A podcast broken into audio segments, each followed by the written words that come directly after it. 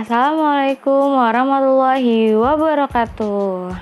Balik lagi bersama saya Lutfia Nurfadilah Dengan NIM 1902654 Saya dari kelompok 6 nih teman-teman. Podcast kali ini berisi tentang tanggapan saya kepada kelompok 17 Sebelum kita masuk ke podcast inti, saya mau nanya dulu ah Apa kabar teman-teman? Semoga saya selalu ya, amin. Gak kerasa ya udah minggu ketiga bulan puasa, cepet banget waktu berlalu nih teman-teman. Semoga juga pandemi ini cepat berlalu ya teman-teman. Kangen gak sih kuliah lagi ya ampun. Ketemu orang-orang lagi gak ketemu tembok lagi, tembok lagi. Nah, gak usah lama-lama berbahasa basi. Langsung aja kita masuk ke podcast inti. Untuk podcastnya sendiri, kelompok 17 ini udah bagus, informatif. Cuma untuk saudari Agnia kurang bersemangat aja nih. Kalau untuk saudara saudara Nasro sendiri, lain kali jangan terburu-buru kali ya.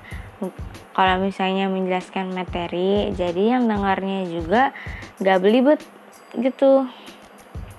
Dan lebih jelas terdengar aja nih sama para penyimaknya.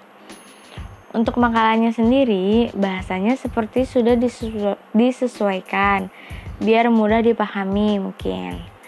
Bagus banget kalau misalnya kayak gitu gitu. Jadi pembacanya ini nggak terlalu bingung dan pusing juga pas baca makalahnya.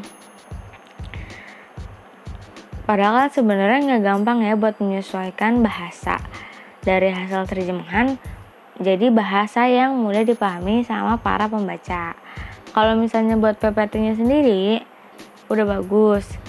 Walaupun sedikit tapi informatif nih jadi isi PPT-nya ini kayak jadi padat gitu loh. Inti-intinya aja yang dijadiin PPT nah kan di analisis bab ada kalimat isu sosial yang sering dibahas dalam studi sosial selalu perihal moral, politik, dan kehidupan sosial tanpa pernah ada pembahasan terkait penghargaan manusia terhadap dunia non manusia atau alam sekitar nih teman-teman.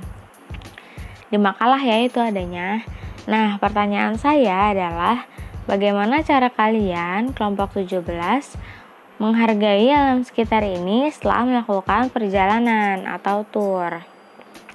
Karena kan kebanyakan dari kita kalau misalnya habis dari suatu tempat lupa untuk membersihkan lagi nih sampah-sampah yang ada atau merapikan tempatnya itu seperti semula saat kita baru pertama kali datang.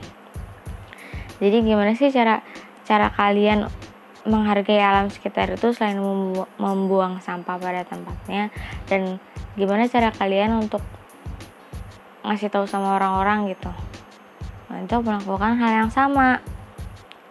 Oke, mungkin segitu aja tanggapan dan pertanyaan yang bisa saya sampaikan. Mohon maaf apabila ada salah kata. Assalamualaikum warahmatullahi wabarakatuh. Sampai jumpa di podcast selanjutnya.